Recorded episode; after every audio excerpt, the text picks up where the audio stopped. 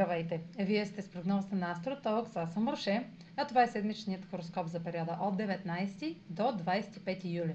Ще започна с общите влияния за седмицата, след което ще продължа с тяхното значение за вашия асцендент и вашия зодиакален знак. На 23 юли е пълнолуние в Водолей. Пълнолунието в Водолей ще прояви резултатите от новия ред и дисциплина, както и от стартиралите в началото на годината цели – тъй като пълнолунието в Долей попада върху чувствителния градус на съвпада между Сатурн и Юпитер, който се случи през декември 2020, то носи символ и значението на ерата на Водолея или пък 2000 години напред.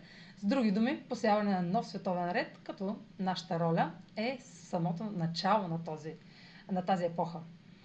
Пълнолунието в Водолей е в близост до Плутон в Козерог, който пък навлиза отново в чувствителния градус на пандемията, 24 градус в Козерог.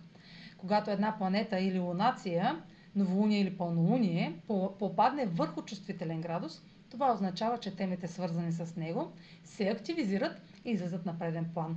В същото време Меркурий е в опозиция на Плутон, което е предпоставка за интензивни новини, съобщения и възможно разкриване на тайни. Така оформилата се картина сочи, че ще бъде осветена скрита информация за намеренията на властни фигури и авторитети. В личен план, официални документи, разговори с влиятелна фигура или авторитет може да съдържат елемент, който ви притиска да, изказвате, да се изказвате крайно. Интензивни или тайни съобщения може да са разкрити и осветени от пълнолунието, които да са свързани с нещо отлагано, ограничавано или забавено до сега. Нещо, за което сте чакали резултати.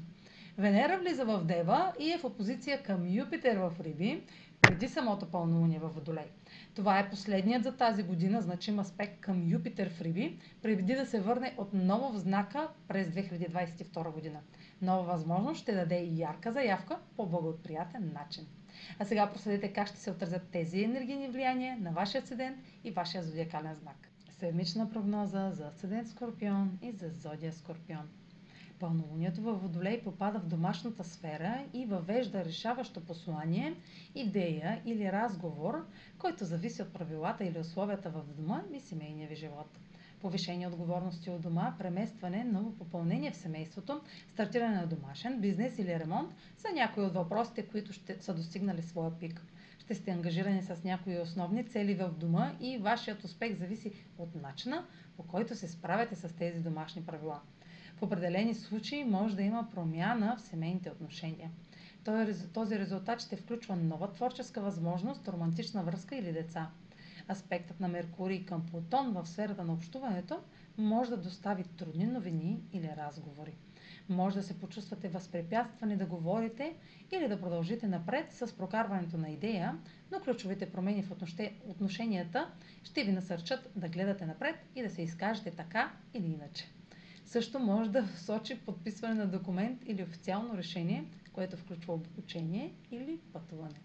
Това е за тази седмица. Може да последвате канала ми в YouTube, за да не пропускате видеята, които правя, да ме слушате в Spotify, да ме последвате в Instagram, в Facebook, а за онлайн консултации с мен може да посетите сайта astrotalks.online, където ще намерите услугите, които предлагам, както и контакти за връзка с мен. Чао! Успешна седмица!